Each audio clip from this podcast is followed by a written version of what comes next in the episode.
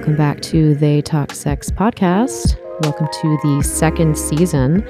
I know some of you missed me very much because you told me online in email and social media. Uh, hi, my name is Elle Stanger. I am an AASECT certified sex educator and longtime adult entertainer, among other things. You can find me at ellestanger.com and all over the internet. Now on Pornhub. I'm not kidding. And we're going to talk about submissive sexuality today. This is the Ask a Submissive episode. Welcome to our guest, Lina Dune, aka Ask a Sub. Hi, Lina.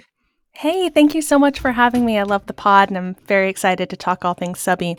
Yeah, I love your Instagram. And you have a new podcast, yeah?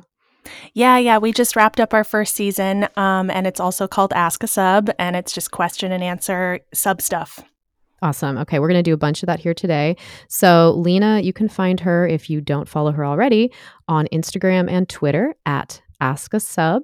And your Patreon for subscribers is patreon.com forward slash ask a sub. My therapist before was like, Have you seen these these memes? Oh my God. Yeah. I found that I'm kind of popular with therapists because uh, people love to communicate indirectly through memes and humor. So therapists are like, ooh, we can kind of address this through a cute picture instead of, you know, mm-hmm. seriously and scarily. Mm-hmm. So, a little bit more about Lina. You are a bisexual submissive. You are in a 24 7 Dom sub relationship, and you are a proponent of healing BDSM. Me too. Um, on Instagram, you make kink centered memes, you give DS relationship advice, and you serve as a fairy submother to so many. Um, so let's dive right in. Can you explain what a 24 7 sub is? Yeah. Um, so 24 7 sub, uh, when most people hear that phrase, they think, oh no, you're being led around on a leash in the grocery store. You are locked in a cage all the time. You don't make any decisions for yourself, and maybe you don't even want it that way. And like, oh no. Um, but there's a there's a big difference between um, consensual dominance and submission and um, forced submission or kidnapping, which is kind of what that sounds like. Mm. Um, I am a 24 7 sub because I choose to engage in my relationship using the language of BDSM, sort of as a baseline. So my partner and I um, have always related to each other as dom and sub in all ways, and um, the more that our relationship grew and developed, we just continued to find that language of consent and active negotiation to be helpful to us. It was foundational to how we knew each other. So it has continued um, as long as our relationship has continued, and we're we're married now. Um, mm. And it's all just been under this umbrella of Dom sub stuff. So anything that I do is consensual and negotiated, and it's something that I find to be really um, pleasurable. Like certain choices I don't want to make, like being told what drink to order when we're out, for example. Like I just get paralyzed by choice, which may be undiagnosed ADHD. Still trying to figure that out, but you know, there's there's definitely like a lot of great stuff that I've negotiated to be relieved of having the need to decide or just giving up that kind of power exchange in ways that um, just make me happy. So, yeah, 24 7 subs essentially are people who are living in a very specific way that makes them happy. Mm-hmm. And to just to relate to some of that, like I love sometimes like not having to make the decisions where I'm just like, can you tell me where where where are we getting dinner tonight or like what should I make? Just fucking tell yeah. me. it's like 90% of relationships deciding where to eat. yeah, or what to watch. Um Okay, so how long have you and husband been together as like a, a partner or circling each other sexually? Yeah, we've been definitely um, circling for um, like five years going on. Um, so yeah, we started as a very like high protocol bedroom only dom sub um, situation where we really only related to each other in scene, and then outside of that, it was just like we were living our respective lives. But then, you know, as the uh, devious sub that I am, I kind of like wedged my way into his heart and then, and then you know and then we just sort of continued to use that framework to like develop a more loving and not that ds isn't loving or that it can't be even just in scenes but we've developed a more uh, a deeper relationship where we can do laundry together and go out to a movie and live dom sub outside of like the scary dungeony like cuffed up and getting whipped scenario. Which is also fun sometimes. Oh, we love um, it. Again, to relate to this, I um, I've said before that one of the things that turned me on uh, is um, fucking with gender roles, but like also mm. playing into gender stereotypes. So, mm-hmm. you know, like if I'm doing the dishes and my man partner is building a fire, then sometimes that feels kind of kinky to me. totally. Like even just the idea of like doing these things and you're like, ooh, the taboo of like Yeah. I'm mm-hmm. barefoot in the kitchen right now. Yeah, I was uh asking Manfred to help me uh build a closet and so he's doing the drill and not that I can't do the drill, I've done it before, but like, oh, fuck, oh, yeah. I want to watch. I want you. You do the drill, like hot. You do it. and so I'm watching him. He's drilling, and then like he he brush some brushes some some shit, some dust away. And I thought instinctively like, oh, I should wipe it. I should clean it. Like that's what I do. Mm-hmm. And instead, I just kind of stood there. This is like a week ago, and he says, "Okay, do your thing." And I was like, "Ooh, you want me to do my like?" It's like again that implied awareness of the roles and how you show up in practice mm-hmm, can be so mm-hmm. kinky.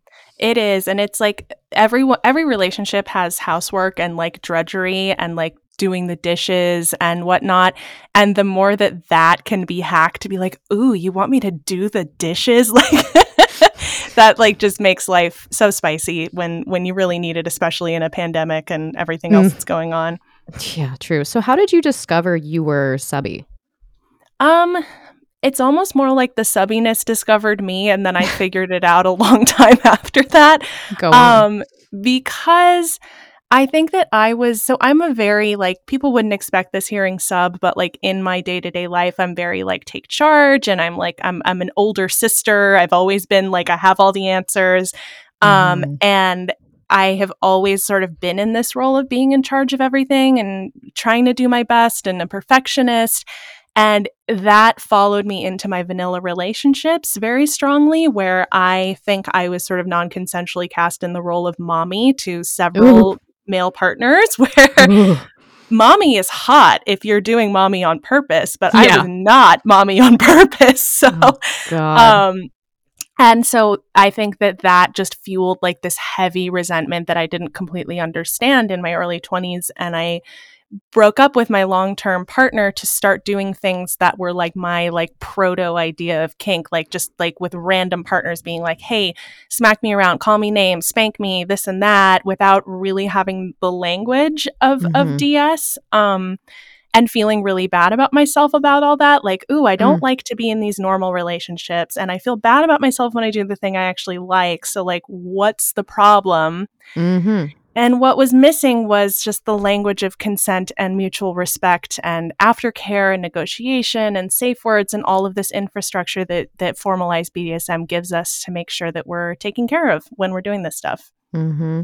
Yeah, because we live in patriarchal systems where typically men have most of the control anyway, mm-hmm, um, mm-hmm. and access to banking and land and property and business, you know, transactions. So, like we are in this big bubble container and like with the awareness of that that can be kind of an act of protest for me where it's like i'm mm-hmm. choosing to objectify myself in a way that benefits me because i get to come yeah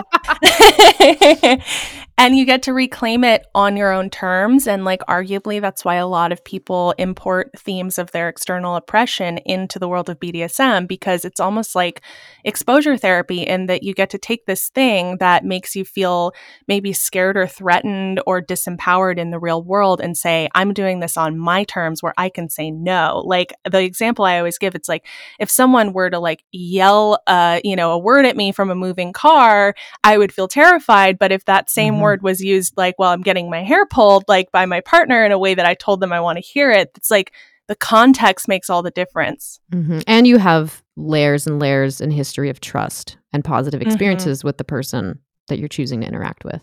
Totally. Right.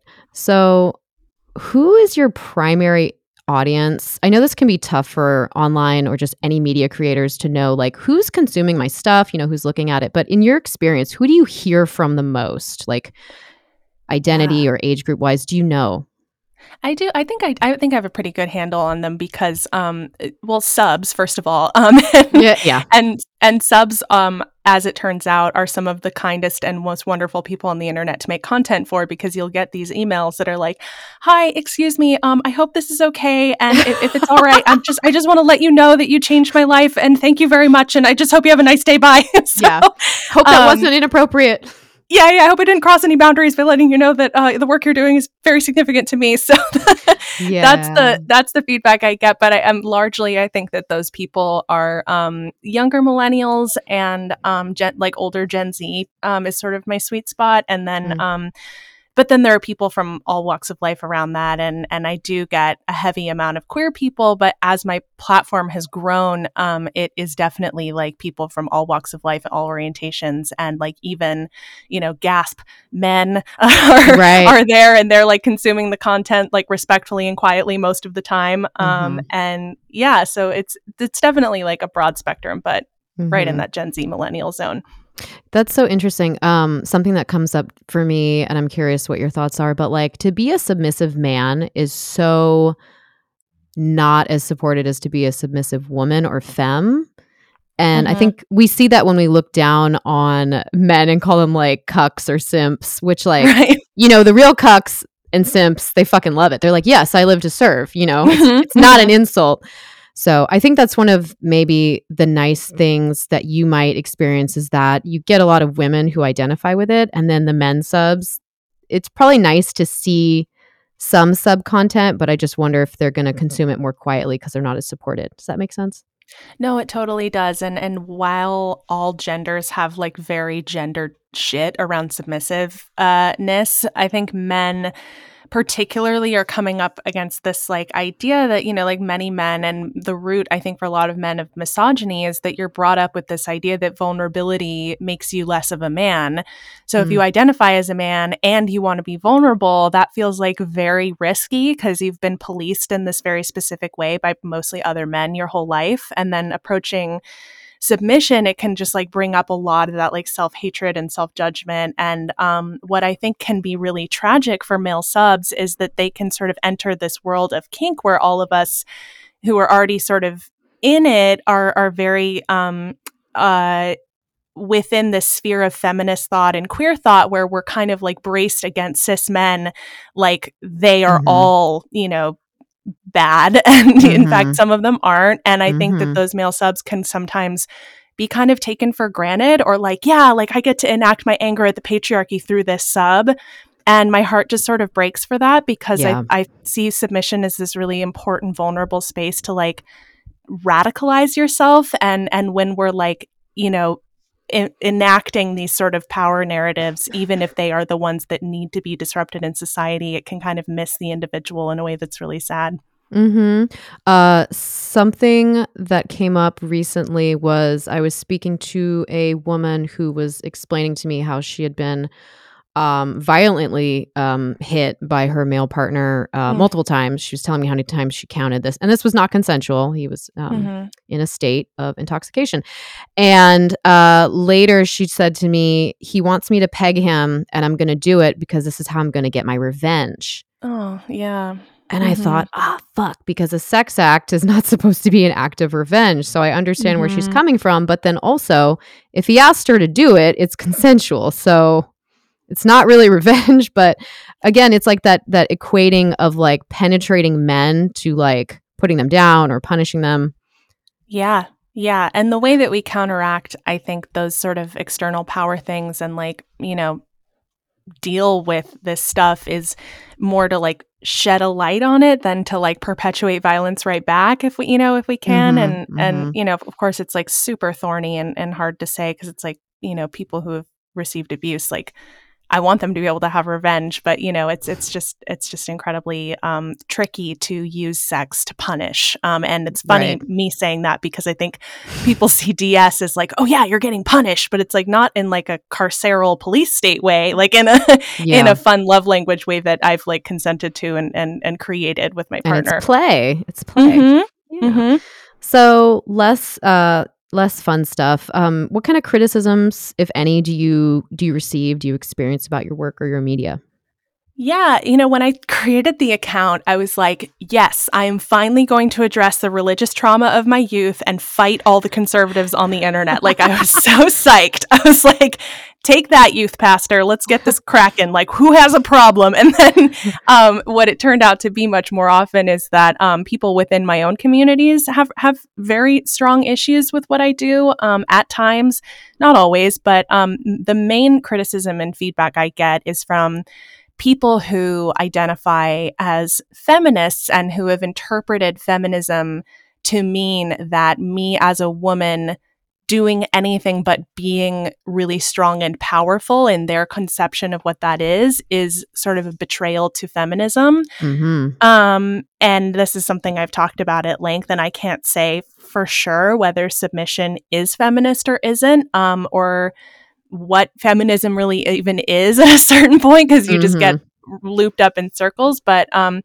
I do get that criticism, like a fair amount, and then a fair amount of, um, you know, queer people um, will will sort of look at, or queer women uh, mostly, will like look at the fact that I'm a submissive to a cis man and and say like, well, that's you know, you're it's a betrayal of of your queerness um, to to even engage with him sexually, and um, yeah, I mean, hmm. people, there's going to be a subsect of the population that I will never win over and never convince. And I am okay with that. But yeah, it's, it's um, important to say that like I'm making consensual choices and very happy with them. So good. Then that's what matters. And as you were saying that the, uh, the argument that like being a submissive is not feminism, that's the same argument I hear as being a sex worker is not feminism. Yeah. Um, not the same. I'll say it's similar because the motivations are different. Like f- uh, sex work is inherently a labor rights issue and submissive sexuality is a sexuality self issue but these things are impacted again by the patriarchy. So mm-hmm. when you know when people are like what is feminism in sex work? Well i don't know. Is it survival and that's the best we're going to do? Um, mm-hmm. because there's some people who are submissive to their partner because that's how they survive. Are they mm-hmm. being feminist? No they're not allowed to be feminist. They're trying to survive and yeah. again, some people do work that others would see as very demoralizing or gross. And mm-hmm. that's nice that people get to have their decisions sometimes. We should all be able to make those decisions, but some folks don't. So, yeah. Yeah, just seeing yeah. some parallels here. It's like everybody has to make their own choices and there's a lot of variables. Totally. Yep. I mean, it's something that I, I, talk about a lot that maybe might apply in both situations, which is the the window test, is what I call it. Where if you look in through the window at you know a dom sub scene where maybe the sub is an impact bottom and is receiving ah. pain play from the dom and is crying, you mm-hmm. would see mm-hmm. that from the outside and you'd be like, oh my god, this person's being hurt, but mm-hmm. you're missing the part where that person on the inside is like euphoric or like enjoying it or like at you know this is mm-hmm. what they mm-hmm. do, and so it's like when we from the outside based on the context clues that we can glean not knowing someone's specifics go this is wrong then like that kind of like moral panic like i don't know who it's serving definitely not me um and definitely not sex workers who people interpret to be you know doing things that they don't agree with and it's like well you don't know. Mm-hmm. i've definitely had that before too where i'm like crying and also like euphoric and saying stuff like i hate you but really it's like i love you. Yeah yeah. Yeah. Sexuality is complicated and like, you know, filthy and interesting and like mm-hmm. deep psychological stuff goes on. So, like, one person's thing is not going to be another person's thing shot by shot. So, we can't from the top down be like, well, this kind of thing is okay and this kind of thing isn't. We just have to leave it up to people to consent and plan and be safe. Yep. And to push on their own edges how they see fit. You know, those mm-hmm. like spicy, like chili pepper eating contests where people yeah eat like the world's hottest chili peppers, genetically modified, until mm-hmm. they're like mm-hmm. crying and puking and snotting and they're going to have diarrhea for a week. And it's like either to win a prize or just for bragging rights. Like they're doing this consensually. No one's forced, yeah. hopefully. Yeah, but we're not like concerned trolling the the pepper eating, you know, competitions. Yeah. We're not standing outside picketing it. It's like we understand because sex isn't involved that those mm-hmm. people are using their choice. But like when it's when it's women or when it's sexuality, it's like, "Oh god, we got to step in and save them." Yep. So, to the nicer, what kind of positive feedback do you get besides sweet, shy subs in your DMs? yeah. Um, you know, it's really interesting because what I did not expect from doing this work was how people who aren't even kinky would connect with it. Hmm. Um, so like one example of feedback that like really um, warmed my heart when we did the podcast was um, that I um, a friend of mine shared the podcast with someone she knew who was like a man, like older millennial man, like in his like you know early 40s, I think, who was going through a divorce with multiple children and like listened to the podcast like for fun and then discovered like oh shit, like there's a world out there where people can say what they want and talk about it and like that's okay. And just like providing that model, I think, to people who are not in the kink world, like that, yes, I can go out, for example, and like have something that people consider really extreme, like a piss kink, and just go talk to people about it and get that. Like that more extreme example, I think lets everyone have a little more space to like live out loud and think that like the things they want are okay. Mm-hmm. And yeah, I did not expect that, but I'm so happy to occupy that space that like if people find me very extreme and I'm like happy and having a nice life, they can be like, "Hey, like my much less extreme thing, which is all relative, can happen," which is, you know, freedom. Mhm. I love that. So everybody go if you haven't already on Instagram and Twitter, look up Lina Dune at Ask a Sub and her Patreon.com forward slash ask a sub. I am also on Patreon dot com forward slash strange bedfellows. You see journals and snaps and selfies and boobs and bush and all the things I can't put on Instagram, but I'm so proud of. Uh, let's take a break.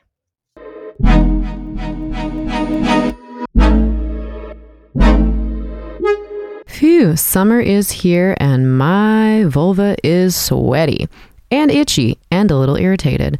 So I'm going to use the salve from Momotaro Apotheca and maybe take a nice cool bath with their oil as well. Try Momotaro Apotheca or Oshihana products. That's O S H I H A N A or Momotaro Apotheca, M O M O T A R O, apotheca.com, and use my Instagram handle, stripper writer, for a discount.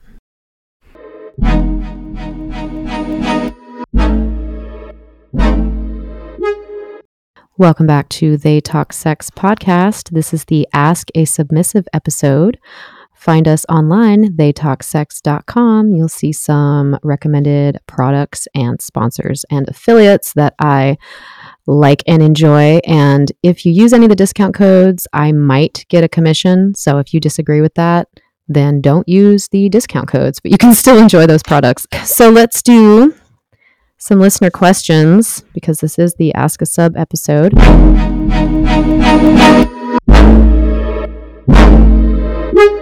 Lina, what are some red flags to a potential dominant partner? Um, yeah, there. where do I begin? Um, no, uh, they. Uh, so traditionally when people figure out that they're submissive the first place they go is to the apps or to FetLife and they start having interactions with people who identify as DOMs. And for the most part people who are out there and say that they are DOMs tend to be people who have consumed a certain type of porn or who have like read erotica or who have just sort of like absorbed the themes of BDSM from culture. And what they're missing is the like for example like in in BDSM porn like the performers have this um, you know opportunity behind the scenes and some porn is in- actually including this on camera more. But like mm-hmm. this opportunity to be like these are my limits. This is what i won't do. This is how we stop. This is how i safe word. But these people who have just sort of like it's as though they've just like watched a movie and they're like, well, this is what real life is like. And they go out and they're like in DMs with people being like, bend down and kiss my boot and worship me. And it's like, well, hang on. Like, why? Like, why? Yeah. yeah How did like, you earn all, that? Yeah, yeah. Why do you think you um, earned that as a Dom? It's like they watched Fifty Shades Grey. Almost like those movies are terrible. Yeah, those movies, God, they're they're more toxic to society than a, you know probably a list of a thousand things I could spend the rest of the podcast talking about. Yeah, right. But um, yeah, so so when people start having these interactions with these people that call themselves DOMs but are just sort of replicating Fifty Shades of Grey, which in itself, like shot for shot, everything is wrong. Mm-hmm. Um, mm-hmm. Then these submissives who have no other grounding in what kink culture is like will say, "Oh, I guess this is what how it's done." And if I'm uncomfortable with the way this person is talking to me, then that's on me because this person understands the community and I don't. So Mhm. I can Or- picture- Hmm. Or or I'm supposed to feel this way because I'm a sub. So Yeah, I'm I'm supposed, to feel, lesser. bad. Yeah, no. oh god Yeah. you're so sad but yeah so it's like i could you know list off red flags Let's um do all it. Let's- day Yeah. Can we list and like when i can Yeah. Um, let's list like but, like, five. yeah five okay five off the top of my head i think like the very first one is initiating a dynamic with you without negotiating it like the first Mm. message is like calling you baby girl or like a slut or they're saying like you know Mhm. worship me or any of these things without ever being like hi how are you what kind of movies do you like to watch you know how, Mhm. how do you feel about sparkling water you know just having a normal conversation um that's a problem um Mhm. and then refusing yeah, to give um references.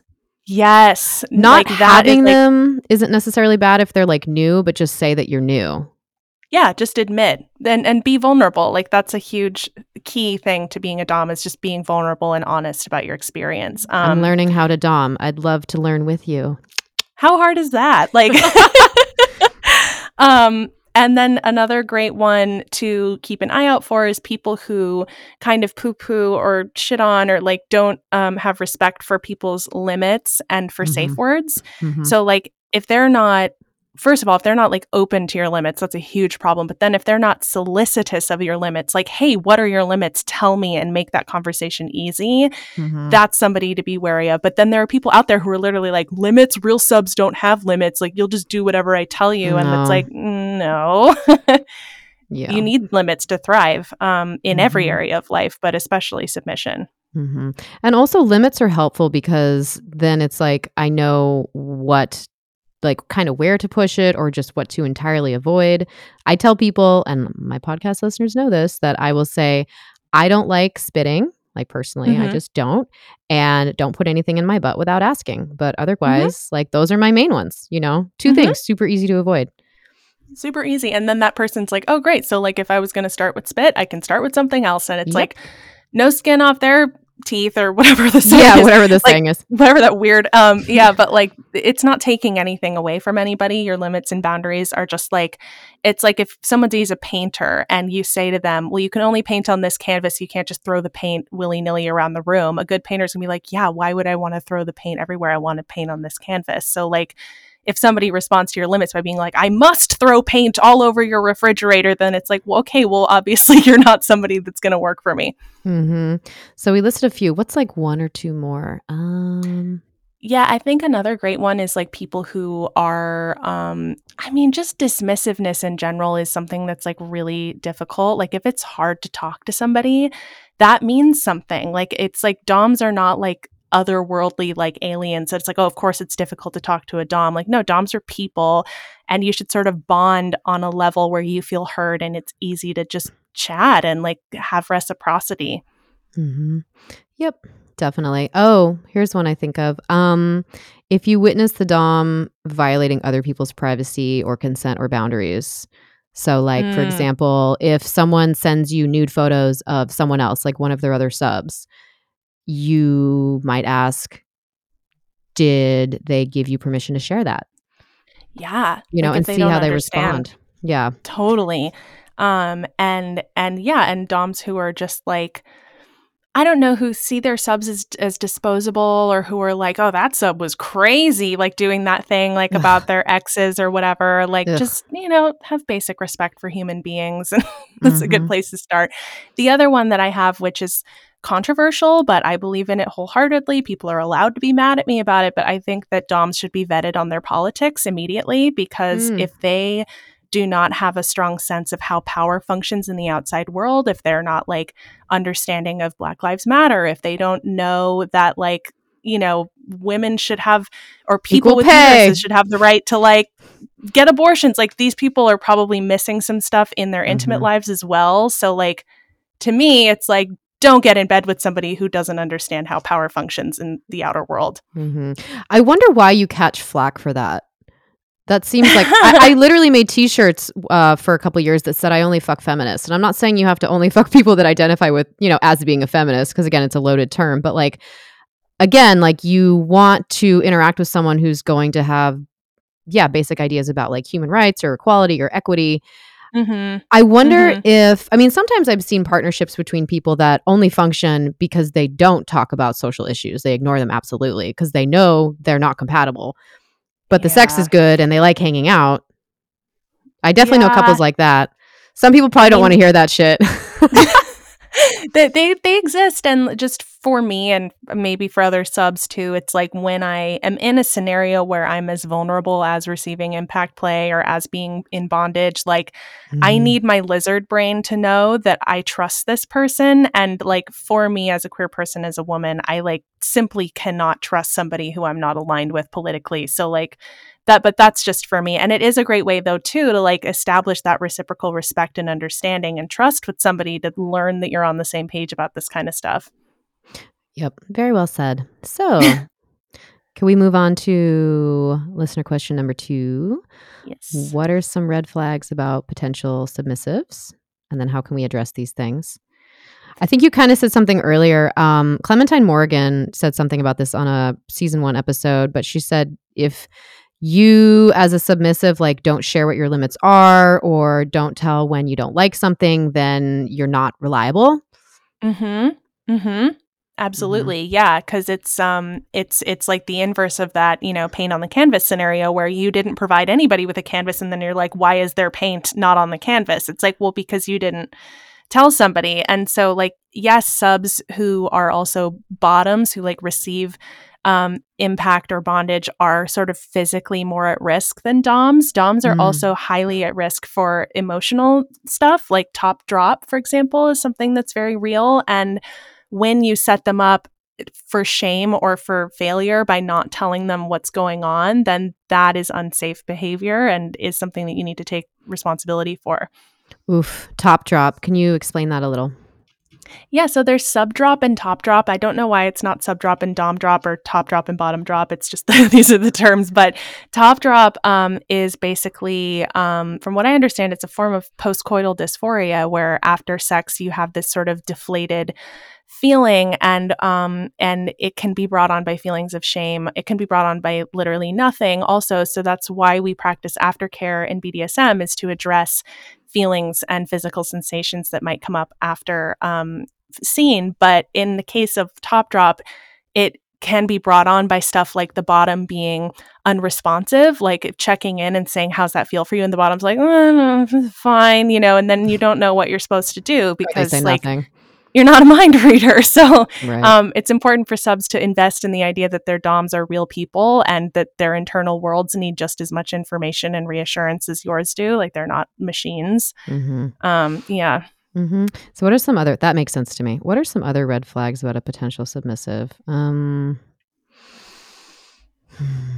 Also, Yeah. oh, I don't, I don't Mm. have a safe word, or I don't use safe words. Mm, I'm not I playing play with, with safe someone. words. Totally. Yeah, That's that's a big one. And it's funny because I think a lot of people hear safe word and they're like, "Well, why can't no just be good enough?" Um, that's not going to be very fun if I want to struggle play. I can't say no because now Thank you. exactly. If I want to struggle, you need to know when you actually need to stop, and that is banana. Totally. And and in that case, banana maybe comes with a, a plan of attack, and it comes with like, okay, now you need to hold me. We need to get a glass of water. We need to like Mhm, put on some down tempo music until I chill out. Um, mhm. But then, like, what's interesting also about a safe word like banana or like the color system or whatever is that you don't have a lifelong history of hearing banana in shaming and difficult and bad situations. And Ah. banana doesn't make your nervous system flare up like you're being rejected.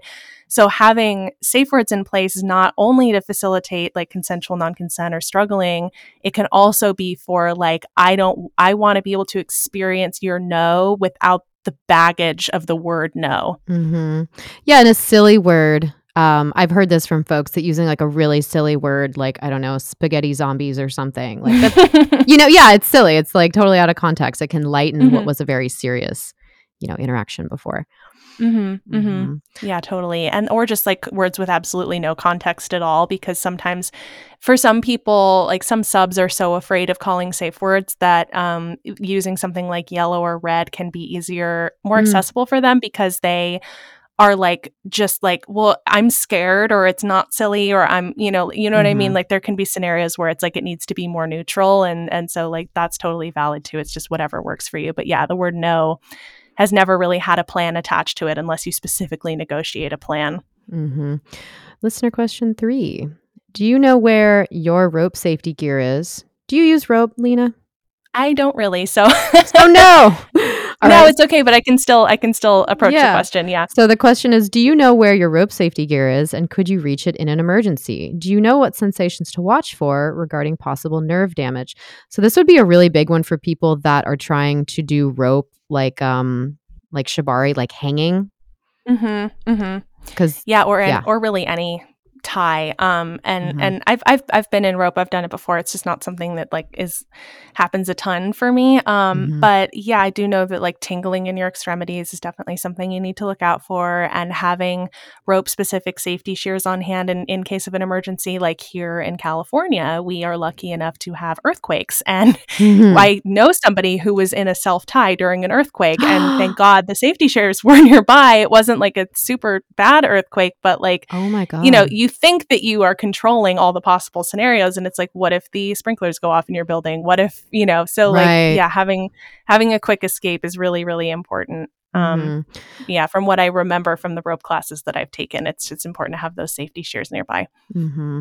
so good reminder that question that that's also a good thing to ask um, your partners like what safety precautions do you use do you have mm-hmm. any first aid training. yeah, totally. Like what are, what would you do in the event that like, you know, cuz people can, you know, during impact pass out. Um and as a sub if you're if you're prone to that even if you don't expect it to happen, it's really important to let the dom know and to talk about what to do in the case that that happens to put yourself in an impact stance that minimizes injury if that were to happen. Like, this mm-hmm. is serious stuff, and it's really important to not be like coy and afraid of saying what might happen. Mm-hmm. So, this goes nicely to listener question four Do you provide aftercare for yourself, or is it provided to you? What is most effective for you, Lina, in that regard? Um, so aftercare really for anybody should just be whatever regulates their nervous system. So a lot of people don't co-regulate. They don't want to do it with other people and they do want to like have private time after a scene. Um, I am the opposite. I like really like to co-regulate with my partner. Um, Snuggle. And so in a way, that is like providing it for myself, right? Just to be like, well, this is what I want, so let's do it together. Mm-hmm. Um, but yeah, like non-sexual cuddling is really important for me. Um, sometimes I can I really enjoy like queuing up on YouTube. Like they have these loop videos of just like aquariums and we just lie there and like watch that. Wow. Yeah. Nice. Like just stuff to be like, oh, like uh, you know, I'm thinking about something other than like sex or sexuality and I'm just sort of like coming back into my body and having no thoughts and just sort of experiencing the joy of subspace as it sort of gently fades away instead of just like rapidly back into the real world. That's sort of mm-hmm. what aftercare is for. Mm-hmm. I'm trying to think of some other options. And again, like you said, it can be whatever regulates your nervous system, whatever makes you feel good. So, heavy blankets for me, taking mm, a shower mm-hmm. or a mm-hmm. bath. Mm-hmm. Mm. Mm-hmm. Going for a uh, walk. some people like to like wiggle it out and like have a little dance moment and like shake it out of their body. I do that between meetings. Sometimes Perfect. if the meetings are intense, I'm like, all right, everyone, let's just have a wiggle. it's wiggle time. yeah. Um, those are some great suggestions. Um, also temperature change. Some of these are mm-hmm. kind of mm-hmm. similar to if you're feeling like uh really stressed or anxious, is like go splash some cold water or warm water on your face or get some, you know, cold air, fresh air, or like chew some candy or, you know, eat a piece of fruit or something. Totally. Yeah, yeah, yeah. Because that sort of like brings you back into your body. And mm-hmm. I've, I've heard it's something to do with the vagus nerve, nerve just being yeah. like change temperature, like gets you into that parasympathetic area mm-hmm. of like, like the rest and digest instead of like being on. Mm, I like that. So, last listener question for this segment uh, What do you expect from a dominant? Are there dominants who have disappointed you? Um, there have been people who I've played with who play with kink who have disappointed me, who essentially, use kink to um, like play act misogyny for fun.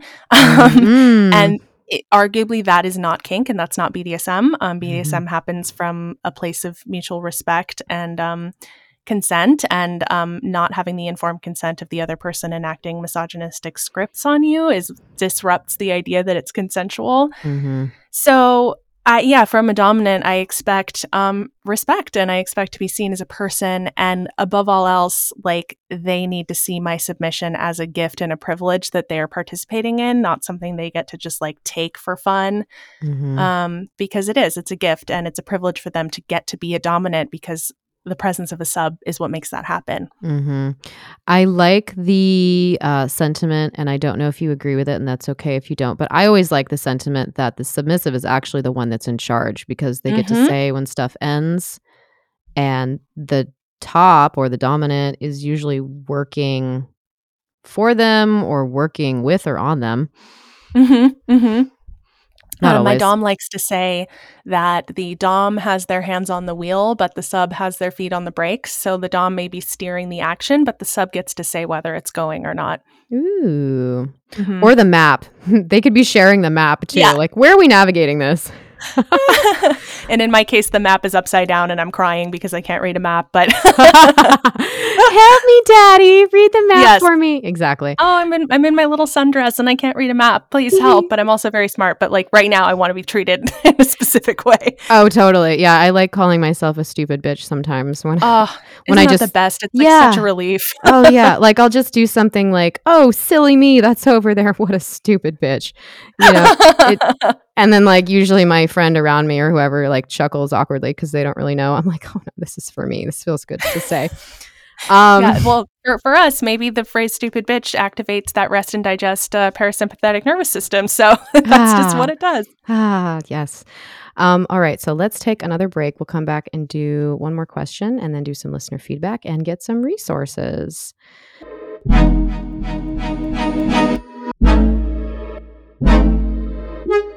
Hey, Elle, where did you train to be a sex educator? I went to instituteforsexuality.com. If you do not need to be AASECT certified, you can take their shorter program. It's new. It's called Sweet Sexual Wellness Education and Enlightenment Training. It's about half the price of their regular program, and you can do it at your own pace because it's all on demand. You can take it online. You can take one learning path at a time to make it more manageable financially. Go to instituteforsexuality.com and click on on demand programs. You can check out their other classes too.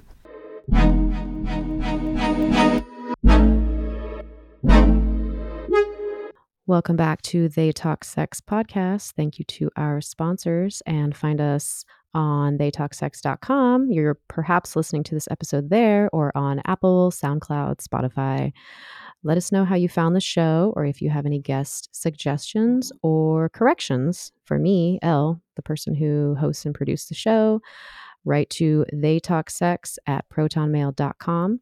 And also, thanks, John, for being my editor.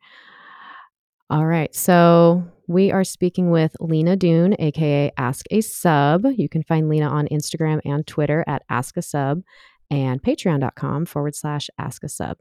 So, Lena, let's take another listener question. Uh, someone says, How do you feel about a one penis policy? Yeah, this it's funny because I'm not um an ethical non-monogamy or poly educator, but I do seem to disproportionately get this question a lot. And my best understanding of why is because I think that people have an understanding of the Dom sub community that may be a little bit off, where they think that within this community, um, there, and this absolutely happens. So I'm not debating that, but there are situations where maybe there's a male dom and he has like he has multiple female subs and those female subs aren't allowed to see anyone outside of that male dom um and yeah that does happen um but like in the in a broader sense like in the poly community and in ethical non-monogamy a one penis policy refers to like and you know speaking in super broad terms usually a relationship with a cis man um, and a bisexual or pansexual cis woman mm-hmm. um, and that cis man says okay well we can open up our relationship but you're only allowed to be with other women quote unquote female and people is what they mean female people yeah feminine like, female people that are attracted right, to me and exactly and my penis is the only penis that's allowed and of course immediately like that is biphobic because it's supposing that the connections between women are less uh, threatening than connect and then a connection with another man. But then mm-hmm. it also erases trans women or other people of other genders who have mm-hmm. all kinds of different genitals, and like it's just super uh, weird to, mm-hmm. to legislate your relationship from that angle. Mm-hmm. Um, mm-hmm. and yeah, like I think that it is definitely um, really sad um, when people are in a situation where they're already in a relationship and they want to open it up and then they find out that their partner is like well i'm only comfortable if you sleep with this type of person and mm-hmm. that kind of comes from this biphobic homophobic maybe misogynistic kind of uninterrogated mm-hmm. background um yeah but agreed. then yeah and that and that sucks and i know people who are in those situations and that mm-hmm. it, it it's like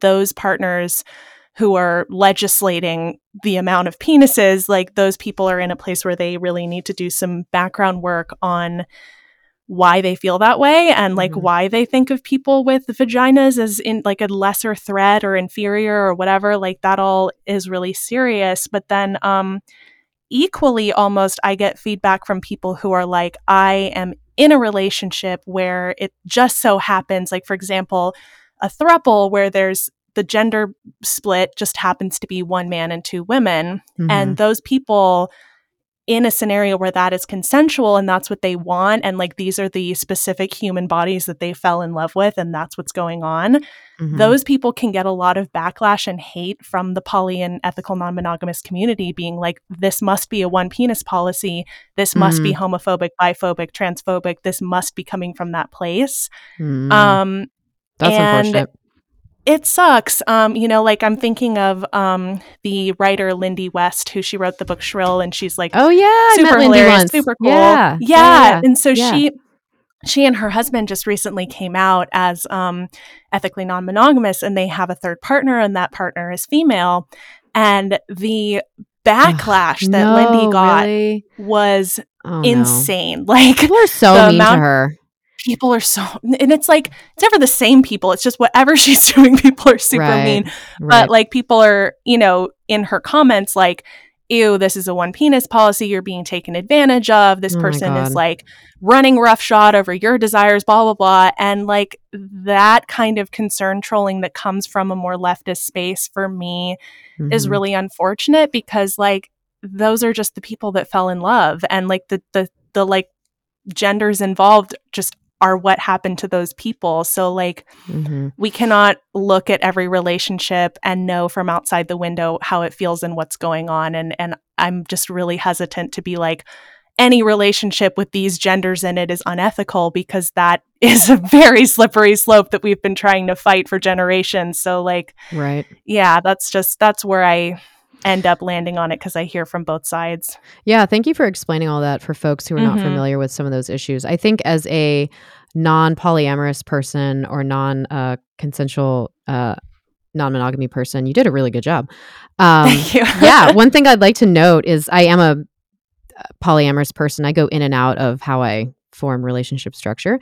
Um, but we're calling it many of us are calling it consensual non-monogamy now instead of ethical non-monogamy because mm, consensual mm-hmm. explains that everyone knows what's going on.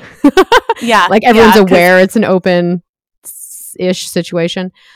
Because ethical it's like what does that mean? Um, yeah what are ethics is related to sex? Right. that's like a rabbit hole. Right but enm and cnm are essentially we're talking about the same thing. Um yeah people are so mean to lindy west. Uh and they shouldn't be. And and i uh, like full disclosure too like i you know even though i don't educate about it or that's not my primary thing online like i do have an openish relationship where um, from outside the window it's very alarming to people where my dom and i play um, exclusively with other subs um, and those subs tend to be women because that's just the way that the sexualities in the equation work out for for my consent what i like and what he likes and um, people will, you know, do that concern trolling thing to me where they come in my DMs and they're like, if you're not fucking other male doms, then you are not a feminist. And it's like, whoa, you need more penises inside you to be a feminist. Immediately, wait, yeah. um, so wait, do you do you want any other penises, like any other male um, penises? Uh, yeah, in terms of male penises, like that is not something that um just like listen, like people can have sexual orientations without reasons and they can just have them, but like yeah I have like a certain level of trauma around engaging in sexuality with men and particularly with men who um I who like in a more vanilla situation. So like I have invested this is just me talking for me. It's not yeah, me talking sure. for anyone else, but Absolutely. I have just invested such a high level of trust and reciprocity in my dom and our DS dynamic that I prefer to experience all sex within that dynamic. So the way that we do ethical non-monogamy is we're both present and our dynamic is in effect and it's been negotiated with a third partner because that's what makes us feel safe and happy. Mm-hmm. And like from the outside, people are like, "Oh no, you're like, you know, chained to this horrible man who's forcing you to, you know, One do your penis forever." Yeah. yeah. and I'm just like, you know what? Actually, like this is just the level of penises that I've consented to and like that's what I like. Yep. But like again, like this whole conversation can very easily be interpreted as like, well, what about women with penises or what about people who of other genders? And it's like that's not what I'm I'm trying to talk about. I'm not trying to say like biologically people must have a certain body type to be no a woman. Way. Like that is like so mm. far. Oh no, I've never heard. yeah, I haven't heard any of that from you. I mean, I think quite simply it comes down to do you like the person, the penis you chose. Yeah. Do you want to look for other penises? No, I'm good. Okay, cool. Then no. you're happy. You're not being forced. Yeah, at this time, I yeah. feel that I'm consensually engaging with the level of penises that I want. But like again, that does not invalidate like that it is a very real and frustrating situation for like yes. I know people who are like, let's open up our relationship and then the, you know, the quote unquote man, you know, who happens to have a penis. You can fuck like, girls. yeah and, and so I'll can I. And like, yeah, girls. Yeah, that's like, that's the rub when it's like it's it's like a hetero, it's hetero people, or like yeah, again a hetero man where he's like, yeah, I'll fuck other women and you can fuck other women, and she's like, well, I don't like other women, or I you know want to fuck men, like I like men, mm-hmm. obviously, and they're like, nope, you can fuck other women. It's like that's not what I want. Yeah, no, and it's super objectifying and weird. Or if it's a situation where it's like you can fuck another girl, but only if I watch. Da, da, da. But it's like mm-hmm. you know, in in my relationship, yes, I do happen to only fuck other girls while my partner is watching, but that's like not from a place of him being like perform your biness for my gaze. It's like me being like, um, daddy, can we please enact our beautiful, ethical, consensual dynamic with a third person who happens to be a girl? And it's like there's a really big chasm between those things, and I just think like from the outside looking in in like ENM circles or CNM circles we need to like remember that like people are adults and like you don't need to like pass an SAT to have consensual sex like mm-hmm. you, you, people can make decisions for themselves and like legislating it from the outside in is like very much reenacting those kind of puritanical strips that were like all working against. So, mm-hmm. you know, just trust people, I guess. Mm-hmm. And the one thing I'll bring up as someone who's, again, been in polyamorous relationships, um, I have opened relationships, we have closed, opened. Like, I've done this in one marriage, uh, three boyfriends, and I'm explaining to my new lover person that at some point I'm going to want to fuck other people, and that will yeah. include men with dicks. And so, um, the way I've navigated before is like the only concern where I think a penis makes a difference is is pregnancy an issue? Yeah, you know, and how do yeah. we plan for it? And that can mm-hmm. that's something that again people should be considering and talking about if they're having multiple partners anyway. It's like, okay, if we're throwing another penis into the equation, you know, is there condoms? Is there birth control? Like that's my only concern. And I think that's what totally. some people get upset about is like sperm competition. Like, are you mm-hmm. going to knock up my mm-hmm. girl? Are you going to stretch her out? And this is again from like fragility stuff. Totally. And like, yeah, it's just, yeah, when it comes from that uninterrogated, like weird, like male lizard brain, like dominant society, patriarchal bullshit, like for the person in a relationship with somebody doing that thing and who somebody who when confronted with hey this thing you're doing is like maybe not all that great or respectful of me like if people can't adapt their limits to things that like make sense from the external world or like see somebody with respect then it's just like well that person's not compatible with you yes. and as an adult i would hope that you would be like well fuck you then i don't i'm not going to have you know sex with somebody who who doesn't see me in a way that I need to be seen. And and that's what it's ends up being much more about than like forcing these people to change or or you know forcing people to change who don't need to change or like yeah i just think you know i'm in favor of limits but i'm very in favor of interrogated limits. So it's like if people can interrogate their limits and be like i still am coming up with i don't want to have you know for me like i don't want to have other encounters with men Mm-hmm. with penises like Mhm. that's my preference i've interrogated it i'm Mhm. i'm okay with it i'm at peace and i'm not missing anything then i just Mhm. need people from the outside to trust that that's like my Mhm. business and and I'm not being disrespected by my male partner who's like across the room drinking a cup of coffee and I'm like I don't want any more penises. He's like okay, like Cease with the penises. yeah. Ah, that makes sense. So let's do some listener feedback. I asked my followers on Instagram at stripper writer. My backup is at L underscore Stanger. Um, I said, submissives, what are you exploring or hoping to explore about your own sexuality?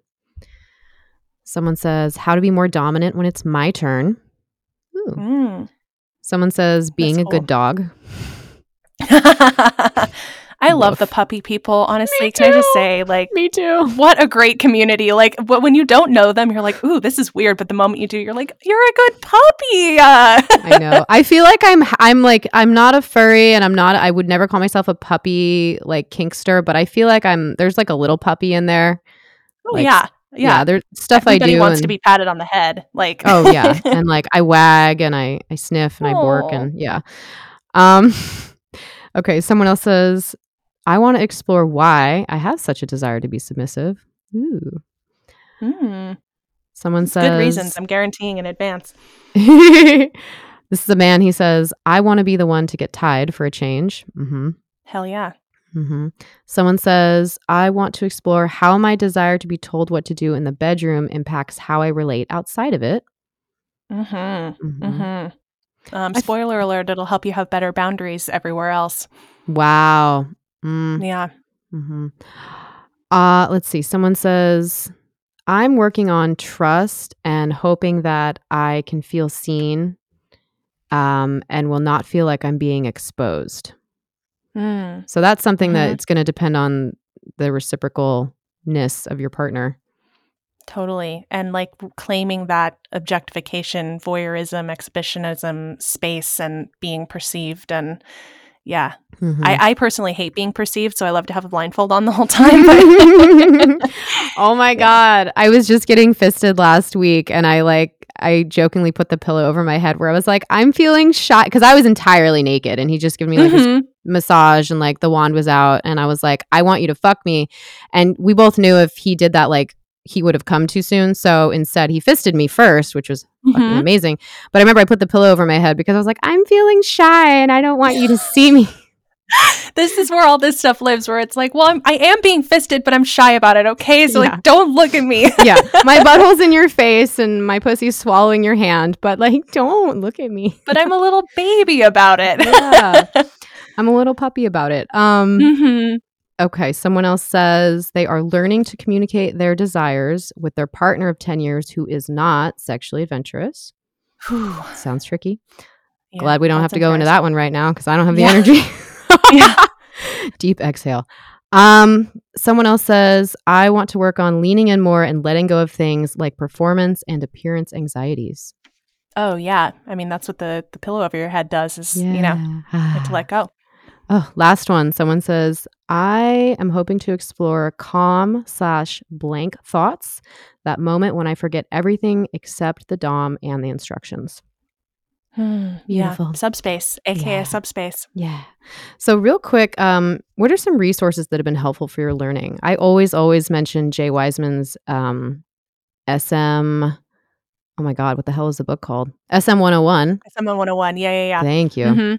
Mhm. Yeah, there's a lot of great books out there. Um, I have like a list of them on my Instagram. Just it, it's you know Yes. non-exhaustive, of course, but um, books are great. Um, the thing to keep in mind about books is that they are published uh, and they are frozen in time at the time they came out. So, Yep. like books that we consider essential, like the new topping and bottoming books, um, will have things that don't hold up to today's standards because they were published like 20, 30 30 years years ago. Yeah. yeah. Yeah. Um, so as you're doing research, just remember that like your internal feelings about this stuff matter equally to the subject matter. So like if you're like, ooh, that weirds me out, it's not like you need to get comfortable with that. It's like your kink just doesn't include that thing. Mhm. Or that Um, term is no longer being used. Right. Um, and Yeah. So that's relevant. Yeah. Take what you need and leave the rest. Yeah. Thousand percent. And yeah and instagram has been really wonderful for this stuff too just to like have visibility for other ways of approaching kink. And um, even like photographers who do um, kink stuff like just being able to sort of project different types of bodies into kink scenarios that maybe look more like yours like people who photograph people across the gender spectrum um, in all kinds of roles. Like someone i'm thinking of is my friend um, alex kacha who does like just at alexander kacha does just beautiful um, DS and kink photography. And like that was a really big point for me to be like, wait, like this can look like that. Like it can look like soft and sensual and sparkly, which is like my aesthetic, and like see that there's space for me. Like, yeah, aesthetically curate your feed and and then it's like easier to sort of see yourself as having agency in this world. Mm-hmm. I love that. All right. And I did just look at your book list and there is quite a lot. So yeah, go to yeah, Instagram.com, ask a sub, and there's a highlights link. It says books. Mhm. Um, yeah. And okay. So one last thing I like to ask all of my guests, besides all of the info you just gave us, do you have any last sex tips for our audience? Um, number one sex tip coming from a uh, filthy, dirty, um, crazy, submissive. That you know, I just use a bunch of stigmatized words to reflect how society feels about me. But like from somebody who's living on the fringe, schedule your sex and talk about it in advance. Be like, we are going to do these things on this date in this sequence. How do you feel about it? Let's check in at the time. Let's do these things as planned because planning does not make sex worse, it makes it better. And a lot of people think that, oh my God, if I talk about it, then it ruins the element of surprise. And uh, the element of surprise is not always the sexiest metric. It's more about getting what you need. And if you're going to talk about it, you might be more likely to get what you need. hmm That is never, I've never heard that advice before uh, from a guest on the show, and I like it. And some people, a light bulb just went off, and for other folks, they're like, no. And that's, again, take what you Yeah. need and leave. Totally fine. But try Yeah. putting it on the calendar and seeing how it feels to know that, like, you know, something really exciting is coming next Wednesday after your shitty work day. I only, I, again, people who listen to the show know this. I'm sorry I complained, but the person I am having sex with, the only one I'm interested currently in having sex with. So again, polyamorous people would be like, oh, you're monogamous right now. Okay, sure. Yeah, fine. I'm being monogamous right now. Um, how dare I uh, choose what works for me after my last partner died. Um, and then Ugh. another one of my friends died both by suicide last year. So it's been a rough fucking year. So yeah, I'm opening up slowly. Right. Um, so how rude one- of you to do it at your own pace. I know. So the one person I sleep with uh, these days lives two hours away. So if we're gonna have Mhm. sex, we know that in advance because he's got to drive here. So we plan it a week ahead of time, and it's so fun. It's like, Mhm. oh my god, it's almost Friday night. It's almost Friday night. It's almost Friday night. Mhm.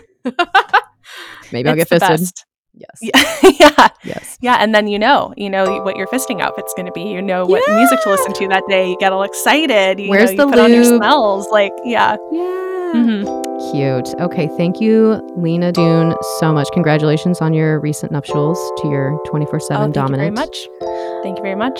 Uh-huh. Gone from sub to wife to wife sub. It's uh, it's an important um, apotheosis for me. Everyone find her on Instagram and Twitter at Ask a Sub, and then find us online, theytalksex.com. Please rate or review this episode. That helps more people find us. All right, Lena, I'll see you on the internet. See you on the internet. Until next time. Lots of us know to grab a towel when we're on our period for period sex, but what if you could just get the layer? Try getthelayer.com because it's not just a sex blanket. It's great for not ruining sheets, bedding, furniture, whether you're on your period, whether you're a squirter, whether you're just trying to be polite. It's black, it's discreet. You can get 10% off when you get thelayer.com and use the code L E L L E, all caps, my name. Try it out. Let me know how you like it. It is my travel companion. Getthelayer.com.